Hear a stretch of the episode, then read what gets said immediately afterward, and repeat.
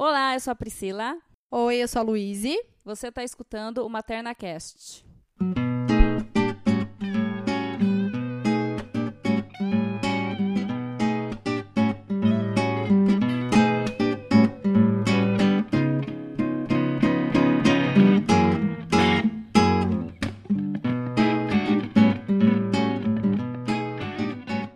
Hoje nós vamos falar sobre introdução alimentar.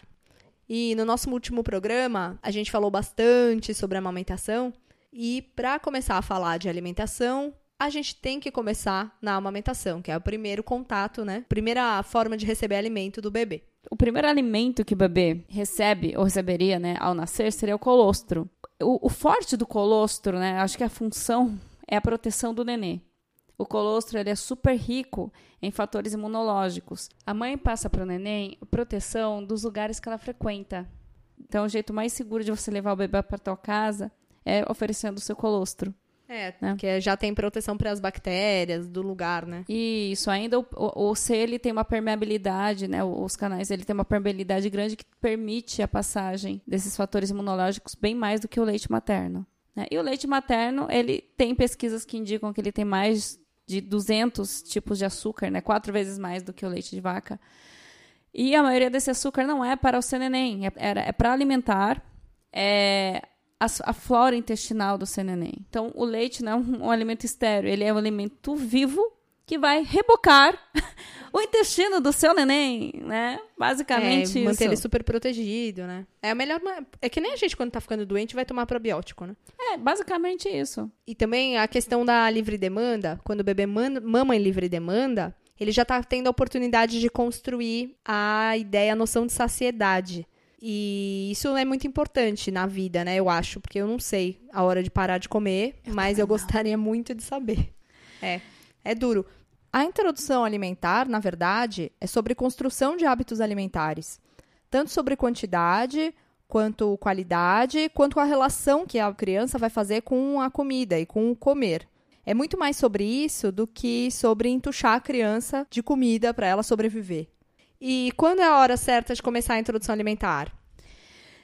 Bom, hoje, atualmente se fala muito da sinais de prontidão né? Então, assim, que a gente fala, ai, vamos começar aos seis meses, como se seis, cinco meses, on, é cinco meses, trinta é, vira uma dias, chave, né? vira chave, tipo, pá, passou da meia-noite, ele está pronto. É, não, mas assim, tem vários, né, aspectos físicos, né, que o neném mostra que ele está pronto, né, para receber alimento.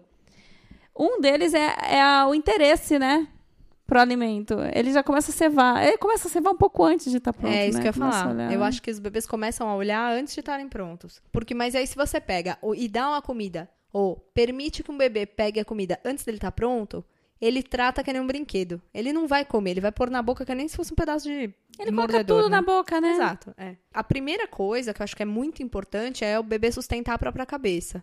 Se a criança não tem condição nem de sustentar a própria cabeça, ela não tem condição de comer. E se ela também não, não. outra, outro sinal de prontidão é ela conseguir sentar e se manter sentada. Porque ninguém. Assim, imagina você comer deitado. Então, se você não consegue sentar, como é que você vai comer? Tem, é, uma, é uma maturidade aí, né, neurológica necessária para esse grande passo né, do neném, que é ter outro, outro alimento além do leite materno ou da fórmula. E tem também uma, tem um outra, uma outra dica que o bebê, quando começa a ficar pronto para comer, ele perde aquele reflexo de ficar empurrando a linguinha para frente. A protusão da língua, né? É, que ele fica, né, botando a língua para frente e acaba empurrando o alimento para fora da boca. Quando ele tá pronto para comer, isso, isso vai diminuindo e aí ele começa a conseguir deglutir, né? É, ele vai ficando, vai ficando pronto pra engolir. Ele come de verdade. É, ele vai ficando pronto para engolir. E tem também alguns sinais que a gente não enxerga, tipo as enzimas digestivas. Então o intestino dele vai ficando pronto para passar para essa fase e o que a gente consegue ver são esses sinais externos. Mas é muito importante olhar os sinais. E esses sinais costumam acontecer após os seis meses. Uhum. Quando a gente era pequena, os pediatras indicavam introdução alimentar aos quatro meses. Ainda hoje, vários pediatras seguem com essa com essa indicação. indicação, embora ela já não seja, já haja também comprovação de que tem uns riscos aumentados aí, que não é o mais interessante. Mas eu, eu, eu só queria trazer que uma criança de quatro meses geralmente não sustenta o pescoço bem. Às vezes sustenta, né? Mas não senta. Raramente uma- um, um bebê de quatro meses senta. E aí E também. tem reflexo de protusão de língua bem acentuado ainda. Porque eu tenho toda uma ideia de que as pessoas dão papinha pros bebês por isso. Porque a ideia de bebê é esse bebê que não consegue lidar com alimento. Um bebê muito pequeno. E o quanto, o quanto que um bebezinho de seis meses, em introdução alimentar, come? Muito pouco! Em relação, né? Aí aquela questão, come em relação ao, a quem, né? Então, em relação a mim, é muito pouco. Na verdade, vamos lá. Introdução alimentar. Não é comer. Crie um unicórnio, mas não crie expectativas que o teu neném vai comer um monte, porque até então ele só comia, ele só tomava leite. É, então uma ele vai estranhar. nova, vai estranhar, gente. Não espera que ele saia comendo tudo infinitamente. E nem é esse o objetivo, né? O objetivo é ele conhecer comida. Então ele vai conhecer sabores diferentes, texturas, e ele vai começar a ter acesso a uma rotina alimentar. O que oferecer para um bebê? Hoje já se tem muito menos regras do que oferecer do que antigamente. É, antigamente falava ah, que tem que ser laranja lima, que tem que ser banana prata, que tem que começar com fruta, com suquinho, com não sei o que, tralalá, entendeu? Então, assim, até ovo, antigamente era a geminha do ovo cozida. A gema do ovo cozida no dia 19, no dia 27 era a clara. Ai, sei lá, era uma É, frescura. Basicamente, que se deve evitar. Sal até o primeiro ano, sucos também, hoje é indicado que se espere, também, né? precisa E açúcar até os dois anos. Porém, até é indicado oferecer alguns alimentos alergênicos, dos- porque tem aí uma janela imunológica com mais, mais ou menos uns sete meses, aonde o índice de aceitabilidade aumenta e também diminui a probabilidade de alergias. Né? Então é interessante assim, ah, não evitar ovo inteiro, é, sei lá, carnes, peixes, entendeu? É isso, não, não tem grandes. É, É, a indicação Indi- é basicamente evitar sal até o primeiro ano, açúcar até dois anos. e acabou. E boas. Né? O resto é comida e indústria, obviamente, industrializados, né, Exato, gente? Mas aí que tá, comida de verdade. É. Se veio num pacote, não é de verdade. Vamos começar assim. Ah, tudo bem, tem a fruta espremida no vácuo. Tá, use, use o cérebro, use a mente. Porque acho que assim, é, as regras elas são feitas para a maior parte do tempo, né? Quando você tá numa situação extrema, você lança a mão do recurso que você tem. Então, Sim. isso dito, né? É, Mas né? basicamente a gente está construindo um hábito alimentar. Então, é importante oferecer para a criança comidas é, diversas e que sejam saudáveis, porque é para ela ir começando a conhecer. Essa é a ideia. Mas assim, muito ligado à família. Mais É. pra frente no programa a gente vai falar sobre como oferecer isso. Isso vai, vai, vai voltar com essa conversa do, do que comer. É, e a gente sabe que tem uma cultura alimentar é, diferente de uma, de uma família para outra. É até de lugares. Aqui no Sim. Brasil fala para começar com frutas, no Oriente fala para começar com legumes. Entendeu? Então a gente vê que o, ser, o bebezinho, o ser humano, ele tá apto para receber tudo isso. Entendeu? É a uma partir do momento que cultural. ele tá apto a comer, É. ele tá apto a receber comida. Então não tem maiores, assim, tipo, Claro. tipos de fruta. Né? Uhum. Claro que antigamente era muito costume de dar, começar com um biscoitinho de maisena, essas coisas assim, que a É. gente. É, biscoito de maisena é dureza, viu, gente? Isso não é por nada. É, então. Mas é, mas é que é, uma- é aquilo, a gente cria um hábito de achar biscoito de maisena comida de criança, é igual miojo. Vamos ler o rótulo e vamos ver que aquilo não é comida de verdade. Você quer oferecer um macarrão pro seu bebê, oferece macarrão de verdade, macarrão, macarrão. Macarrão. Enfim, a coisa que eu mais acho importante a gente discutir sobre é a ansiedade dos pais e as expectativas. Hum, Porque a introdução alimentar, ela é basicamente sobre hábitos. E pais ansiosos por ver o bebê comer vão começar a empurrar esse bebê para comer muito. E esse bebê vai reagir, ou aceitando e comendo mais do que deveria, ou se negando a comer qualquer coisa, enfim. É, é a expectativa dos pais, a atitude dos pais nesse momento, dos pais e cuidadores, tá? Eu tô falando pais no geral, mas é, a gente foi criado, na maioria das pessoas, comendo ou por premiação ou por coação, com ameaças. Então a gente, né, assim, a gente, esse é o repertório que muitos de nós temos. E isso gera consequências complicadas nos hábitos alimentares das pessoas. E a gente acho que tem que olhar muito para isso, né? Comer é um hábito social do ser humano. A introdução alimentar, ela deve levar em consideração colocar o neném nessa roda social que é o comer. Deixar ele fazer parte. Isso é muito interessante, é muito importante. Sim, isso é um passo seguir. importante, é você aceitar o bebê na família, né? Como um ser. Ele, ele, porque o bebê, ele é um ser que não faz nada. Ele só é atendido. Né? Ele tem pouquíssima autonomia sobre alguma coisa. E aí, na hora que você põe ele na mesa para comer com a família, é um primeiro passo de aceitação de você é um de nós. E não você é um, né? Algo, assim, você não é o cachorro da família, você é o.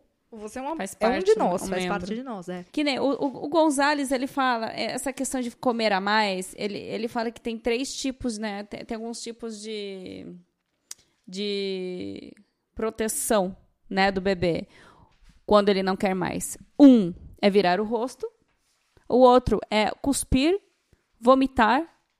E tem bebês que não têm essa proteção, que eles simplesmente vão recebendo a comida. E são esses os bebês que têm mais é, probabilidades de ter problemas alimentares e, ou, e obesidade no futuro. É, né? eu essa, acho que a obesidade... passivo, gente... essa chuchação de comida no neném, né? A gente tem que evitar essa esse impulso da gente. É, porque, né? e, e, assim, isso também está muito ligado ao, ao, terrorismo que alguns pediatras fazem sobre a criança ter que comer. A criança tem que ganhar o peso, a criança tem que ficar gordinha. Tem, isso tudo vai, vai, vai deixando os pais ansiosíssimos e isso vai cair em cima da criança. Vai cair como? Vai, vão ser. Bar...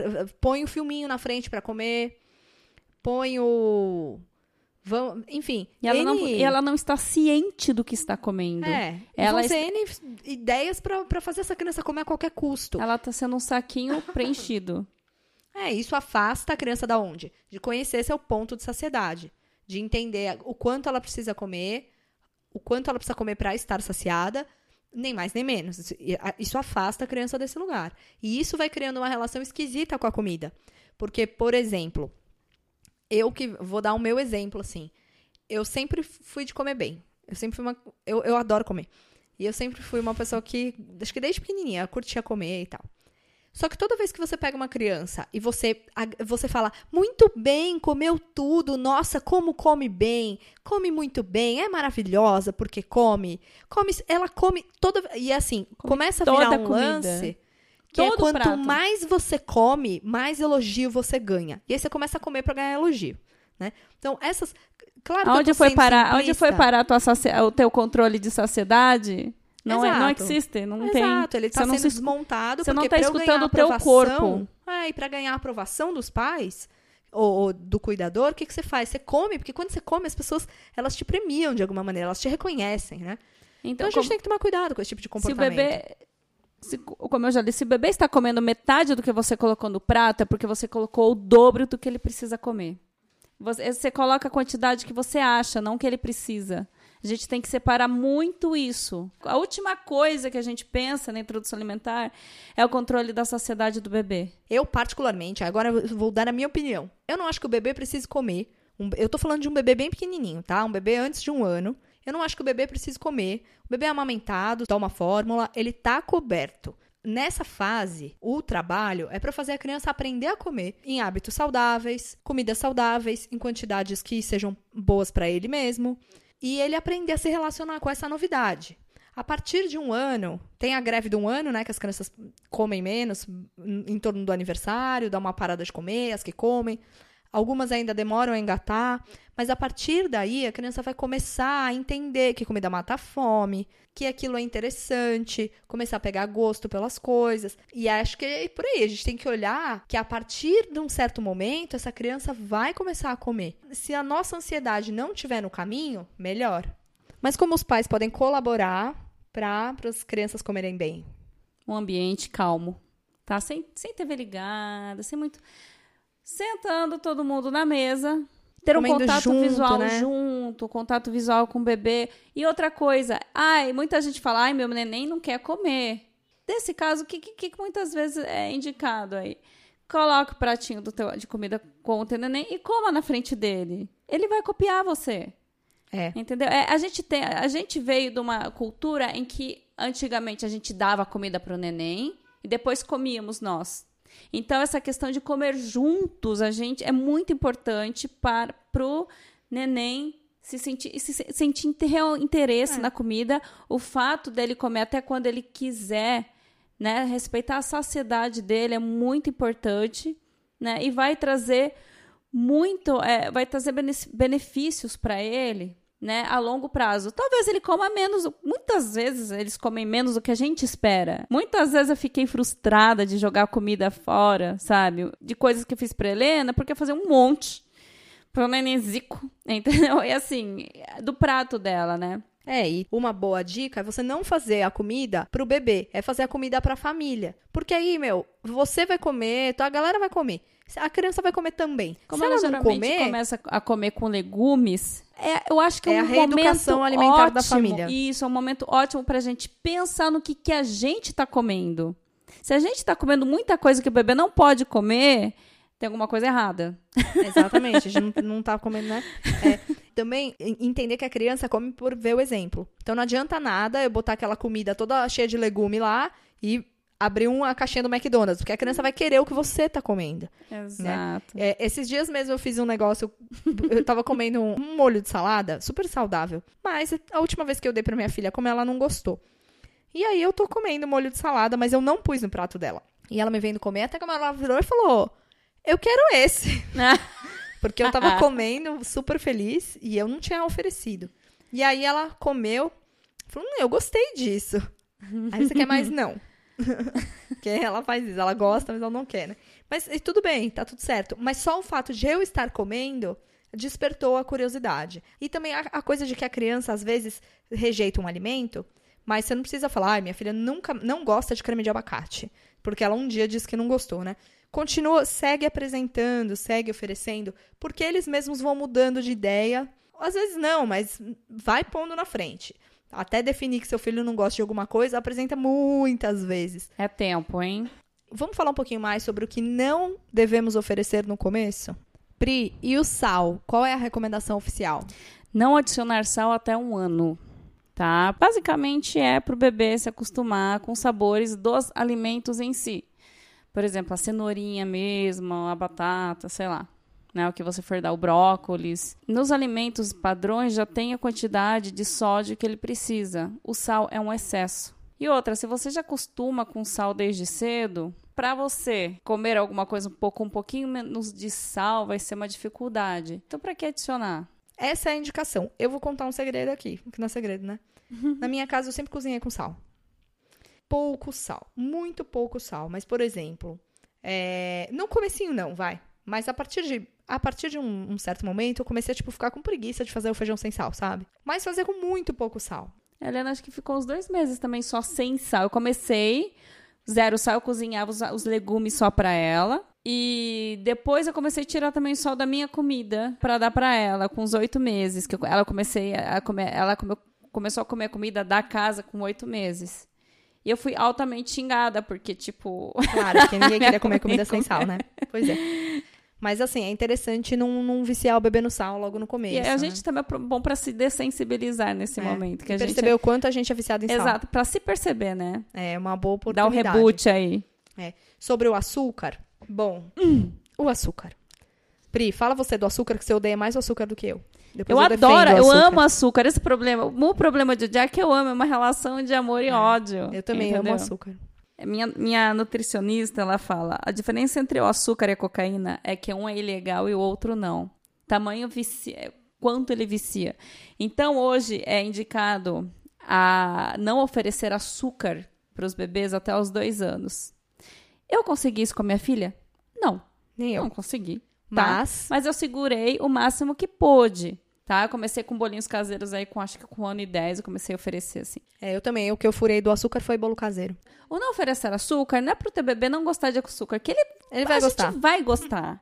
Tem gente que não gosta, mas é uma coisa da alma que veio da é. encarnação, sei lá que desgraça, a pessoa não curte açúcar. Eu conheço meu irmão, dos que não gosta de açúcar, tem é primo também não gosta. Inve invejo eles imensamente, mas a grande maioria da população vai amar açúcar e teu neném vai, vai gostar, gostar de açúcar. A questão é, para mim, não apresentar o sal tão cedo e o açúcar é para ela aumentar o leque de aceitabilidade para outros alimentos.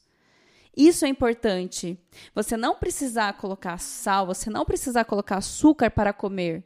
você ficar livre disso o máximo de tempo possível na introdução, na, deixar o seu bebê máximo de tempo fora desse antro de vício. É, Nossa, e pra criando, porque é justamente sobre criar hábitos alimentares. Se você já acostuma a criança a comer tudo doce, ela depois não vai aceitar sem doce. Então, a, gente, tem que acostumar a comer as coisas sem o açúcar para ela aceitar, quando ela conhecer o açúcar mais profundamente, para ela continuar aceitando esses alimentos sem açúcar, né? Fora que os alimentos que geralmente açucarados, eles são pobres em, em vitaminas e minerais. Então, é importante a gente separar também por que, que essa indicação, né? Porque frutas e legumes em natura, eles são muito mais secos, né, do que Sim, uma bolacha tem de maisena. açúcar, mas tem E já outras, tem a quantidade calórica coisas, né, de sódio, de açúcar que a gente precisa. O açúcar e só que a gente coloca extra é extra, não é complementar. Ele está além do nosso do da nossa, nossa necessidade. necessidade. É. Né? O que eu queria falar sobre o açúcar é o seguinte: não é para oferecer açúcar até dois anos, mas não é para ficar noiado que o Tilenol que a criança vai tomar quando tem febre tem açúcar ou que a bolinha da homeopatia ela tem açúcar. Uhum. Não é não é o uso não de açúcar. Na neura, aquele, aquele ferro que às vezes o pediatra manda tem açúcar. Exato. E não é um, um, um uso de açúcar pontual num remédio, ou eventualmente aconteceu que roubou a bolacha do primo. Calma, tipo, né? Ele não, não é vai morrer. vai virar um gremlin porque comeu açúcar. O importante é o hábito alimentar, etc e tal. Sobre o suco, a recomendação é para dar suco só depois de um ano, não é, Pri? Sim, depois de um ano. O suco, ele não tem fibras, né? E ele tem aí, ele causa pico glicêmico muito grande para os bebês. Então, como, como diz, meu, eu adoro o Gonzalez, né? Ele é meu pediatra, assim, ele diz, fruta se come, não se bebe. Tem outra coisa que quando o bebê é pequenininho, tipo, antes ainda de um ano, o leite materno é a coisa mais densa de nutrientes que ele consome. E quando você dá o suco, aquilo dá uma sociedade maior, mas é mais pobre. Tá preocupado com o ganho de peso da criança? Oferece a água, né? A partir do momento da que começa a introdução alimentar, se oferece água. Mas não fica dando suco, porque senão a criança acaba mamando menos e no fim se nutrindo menos. Essa também é uma questão sobre o suco. E até o primeiro ano, o, o alimento primordial é o leite materno. Né? Então, por exemplo, ah, ou não, a fórmula. Então não diz, é, ou a fórmula. Então não se desespere para ele querer comer mais, começa a chuchar sal e açúcar para ele comer mais. Não, relaxa. Até o primeiro é, ano des, de, desapega. Eu diria mais, eu diria que até cerca de 9, 10 meses, essa criança ainda não fez muita diferença do que é comida e o que é brinquedo, tá? Eles estão entendendo que dá para comer, estão engolindo tudo, mas ainda não. Eu, eu tenho a impressão que a ficha do bebê, que aquilo mata a fome, demora para cair sabe? ele vai comendo, vai tipo, nossa, interessante e tal, mas tipo, nossa, eu tô com fome, eu quero comer comida. Isso tem um tempo para acontecer, né? Vamos agora falar sobre os modos, ai, adoro, os modos de oferecer comida na introdução alimentar.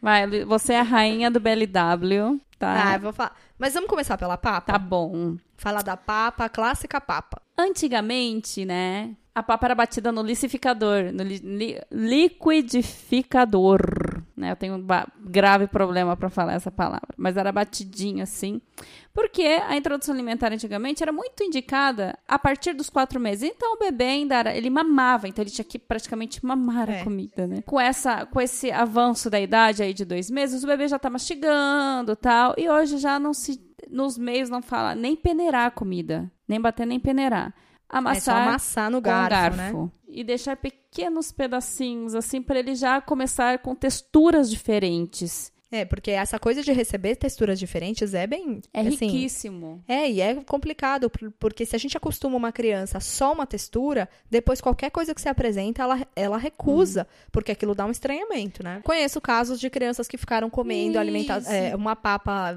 batida por muito tempo, além do que deveria. Até lá, além do ano, tá? E um comendo detalhe papa importante: batida. papa não é para fazer com água. Papa não é sopa. Papa é comida amassada. Você colocou água, vai encher a pança do neném e a quantidade de nutriente absorvida é menor. Então, lembrando, quanto é comida menos amassada. Água, quanto menos água, mais melhor. nutriente vai é, ter. É, pra ficar denso mesmo. Por peso daquela papa. A recomendação oficial diz que com um ano a criança tem que estar comendo a comida da família. Não tem, né? Mas deveria estar comendo a comida da família sem amassar, certo? Imagina é. que seja sem amassar. Então, agora repense no que você está comendo. né? É. Será que o bebê pode comer a tua comidinha, gente? Ou você tá comendo muito processado, hein? Muita mortandela. Ah, sanduíche de presunto aqui É. em casa. Criança rapidinho aprendeu a falar bisunto. Aí a gente fica dando ele aquele era- migué se escondendo na dispensa pra comer. Uma era tudo queijo. Presunto era queijo, mortandela era queijo. Quero o queijo dela lá na mortandela. Eu falei, ô desgraça. É, a gente dá os furos, né? Então, né? Mas É. enfim. Mas é, a gente tá dando as, as indicações oficiais. Vou falar É, que eu fiz você- redondinha. Eu não É. fiz redondinha, a Luísa também não fez redondinha. A gente só tá indicando Agora, aqui. né? inclusive, a gente tá, tá duro. Mas, enfim, eu, eu vou falar sobre o BLW que eu amo, que eu adoro. BLW é um jeito de oferecer comida pra criança desde o primeiro dia da oferta de comida, o alimento inteiro. Claro que não é assim que eu vou jogar pra um bebê de seis meses uma maçã com casca. Se vira. Não é exatamente isso. Mas você corta o alimento em, de formas seguras, então, que- mas que a criança consiga segurar com a mão e levar na própria boca.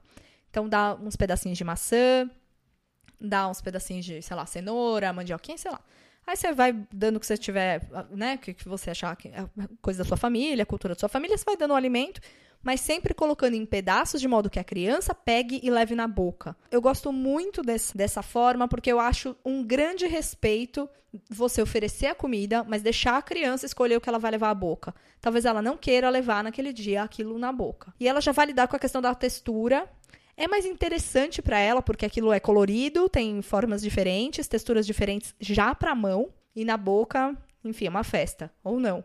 Eu tentei fazer BLW, né? Mas eu não tive coração pra isso.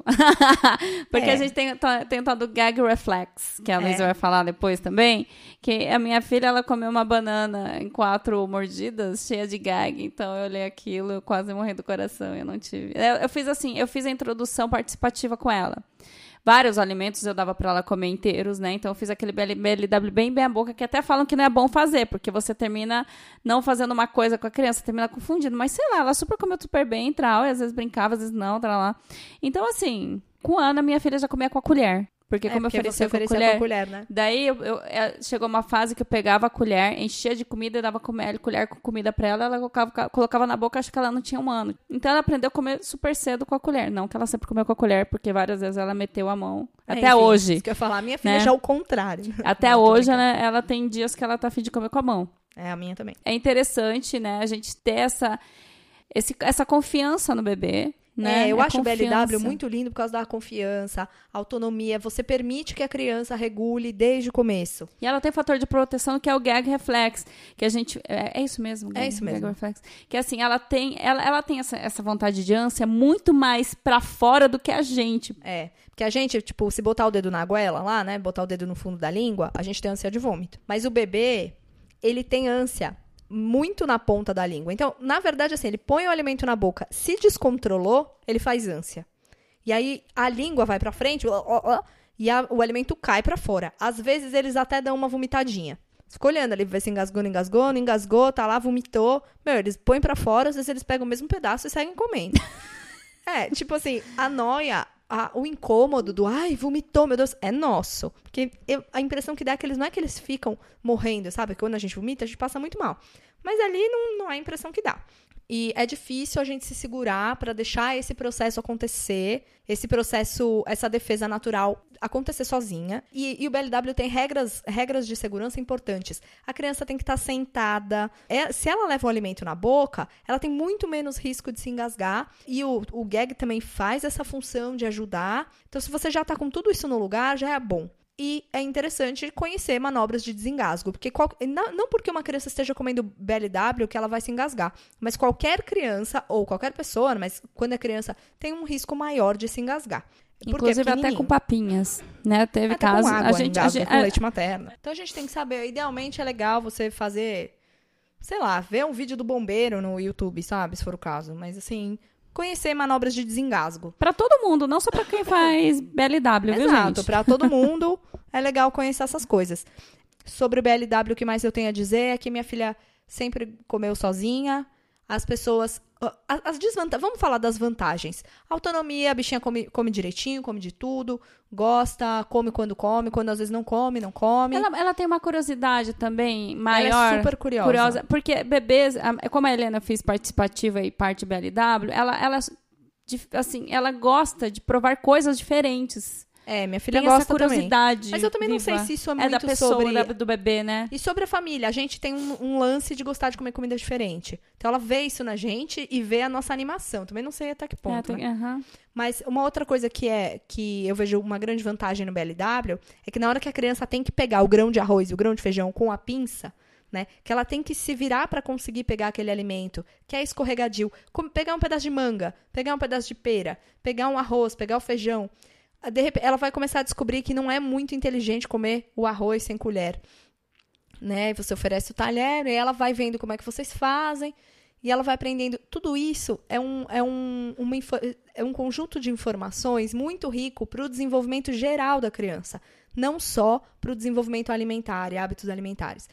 Desde o primeiro dia também, é assim, foram raras as vezes na vida que minha filha comeu sem mim à mesa. Eu sempre Inclusive, eu sempre fiz assim: eu sempre servi a minha comida antes e depois a dela. Porque se eu servisse ela, ela ia ficar comendo sozinha. E não pode deixar um bebê comendo comida sozinho, desassistido, né? Se engasga, mesmo se você interferir na hora. Então, eu sempre servia a minha comida e depois a dela, e a gente comia ao mesmo tempo. Então, era um, um, um constante exemplo do adulto comendo junto. Isso também eu acho que é, é riquíssimo. O aprendizado. E, assim, então, assim, a maioria dos bebês vão querer brincar com comida, vão querer pegar, vão querer. Isso é aprendizado. É, o que é ele vai aprender, rico. a gente tem que levar em consideração que o que ele aprende é muito mais importante da bagunça que ele faz. Que era exatamente o que eu ia falar agora, as desvantagens do BLW. E a primeira que eu acho que você falou é ter que lidar com a questão do gag, mas eu posso pôr até um vídeo da Violeta tendo um gag de um minuto, assim, tenso. que eu filmei. Falei, ai, que lindo. Ela, a primeira vez que ela vai comer, eu vou filmar. A menina. Foi um ó. E a segunda grande desvantagem do BLW que eu vejo é a bagunça. Assim, a roupa vai pro saco. Você põe. É, tem babador, você veste a criança toda. Mas assim, quando você for ver, tem, meu. Tem comida é onde você nem imaginava. É na parede, é no chão, cadeira, no vão da cadeira, da embaixo da mesa, tudo coladinho. É o ó. É, vai comida. Assim, arroz é um bicho que espalha no chão. Aí você vai varrer, ele faz um risco de amido no seu piso. É o ó. Mas assim, com o tempo você vai, vai ficando esperta de como limpar aquela, aquela bagunça. Para mim, vale a pena limpar o chão e tirar essa bagunça para o desenvolvimento da minha filha e para essa relação bonita com a comida que ela está construindo. Então, mas essa é a grande desvantagem do BLW. Uma outra questão, ainda complementando o BLW, é como funciona o desenvolvimento ósseo dos bebês. E para contribuir com a gente, o Dr. Nairo Vargas, que é cirurgião dentista, especialista em cirurgia bucomaxilofacial, ortopedia funcional, periodontia e implantodontia, ele vai falar para a gente como é que funciona o desenvolvimento do o desenvolvimento ósseo dos bebês, primeiro em relação à amamentação. Quando a criança nasce, a primeira coisa que é importante é a amamentação. A amamentação, ela não vou discutir a importância dos nutrientes e tudo mais, vou falar dessa questão do, do exercício, porque a amamentação é um exercício grande para a criança. Né? Toda criança que termina de amamentar está tá exausta, está suada, e ela dorme, né? ela quer descansar. Esse exercício é importante pro, para o desenvolvimento das articulações, da musculatura, do posicionamento correto da mandíbula em relação à maxila, né? do, do, do queixo em relação à arcada superior. Então, a amamentação já é um exercício importante e fundamental para esse desenvolvimento. E agora vamos ouvir o que ele falou da importância da mastigação na introdução alimentar dos bebês. As crianças crescem em altura, é, o braço cresce, a perna cresce, numa proporção normal pelos hormônios do crescimento e tudo mais. Os dois terços inferiores da face, eles crescem é, muito mais pelos estímulos. E no caso, a gente está falando principalmente de respiração e mastigação. Lembrando que a mastigação é relativamente o único exercício que a gente faz é, com, com a cabeça, né?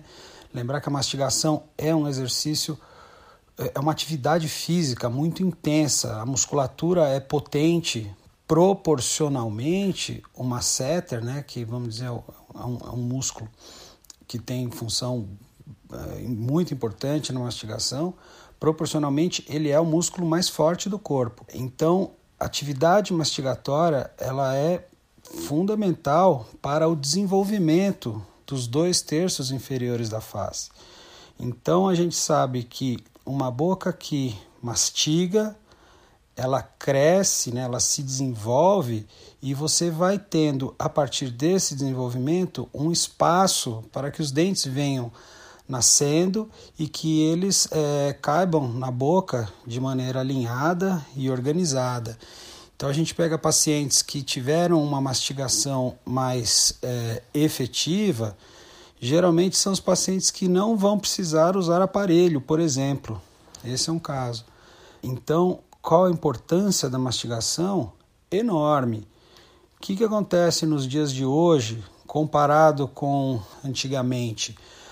A alimentação de hoje é muito processada, então a gente mastiga, a gente acaba mastigando muito pouco. E a gente tem um sistema que precisa dessa mastigação. Então, como a gente precisa dessa mastigação para o desenvolvimento, porém não mastiga o suficiente, a gente tem em grande parte um hipodesenvolvimento da boca, de maneira geral. Tanto que as crianças de hoje em dia, muitas, né, que precisam usar aparelhos ortodônticos, em geral são porque falta de espaço para caber os dentes. É muito mais comum você achar gente com dentes é, apinhado, né, dentes espremidos, né, dentes tortos por falta de espaço, do que excesso de espaço. Outra coisa que mostra isso é, é o caso do siso, né? Você vê que Muita gente tem que tirar o siso, por quê? Porque não tem espaço na boca, porque essa boca não foi. É, é, não, não mastigou-se o tanto que precisava para essa boca crescer para que caibam os dentes. A própria criança já pede, né? A gengiva começa a dar uma coceirinha, né? Começa a ter uma salivação quando vai nascer o dente e a criança quer mastigar para para que esse dente erupcione o quanto antes na boca. Então a dica é introduzir alimentos na hora certa para que a criança mastigue e também é, não ficar com dó da criança que ela tem, ah, dá uma maçã para a criança comer. É, lava a maçã e dá na mão, deixa ela morder na maçã, mastigando, enfim, toda essa mastigação que muita gente acha que é excessiva, ela é, ela é saudável. E na verdade ela é importante, na verdade ela é fundamental para o pleno desenvolvimento das arcadas dentárias, tanto da superior como da inferior. Essa é uma informação que é muito importante e não é fácil da gente encontrar por aí. Não é tão comum a gente saber disso, né? E é super importante. E no fim, você vai vendo que as coisas fazem sentido, né? Tanto a autonomia quanto o desenvolvimento do corpo, tudo acaba fazendo um, um sentido e se fechando, né? Para finalizar o nosso episódio, tem uma página que é a coisa mais linda do universo. Página da Fabiola Duarte, chama Colher de Pau.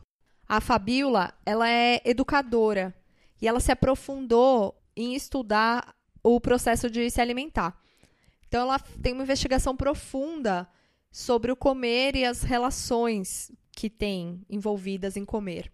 E ela criou o selo Colher de Pau, que ela dá para alguns produtos que seguem alguns critérios, alguns critérios que são importantes, né, para ela e que acho que para todo mundo, que vai desde o é, impacto social com que é feito, ambiental e a alimentação que é feita lá também nutricional. Então são produtos super ótimos Segue ela no Instagram, segue ela no Facebook, né? A página Colher de Pau, que é super bacana. E ela tá sempre dando dicas maravilhosas. É, fica aí a dica do trabalho da Fabiola, que é demais. E tem bastante gente na internet aí fazendo, dando receita de bolo sem açúcar para fazer com os pequenininhos. Tá rico a internet. Hoje de... tem um monte de coisa, né? Tem muita coisa. Eu tenho uma máquina de fazer sorvete de banana congelada lá, que quando ela comia sorvete, eu dava esse sorvete de banana congelada. Olha lá, demais. Eu quebrei um liquidificador tentando fazer isso. Então talvez comprar a máquina vale a pena. Arrasou.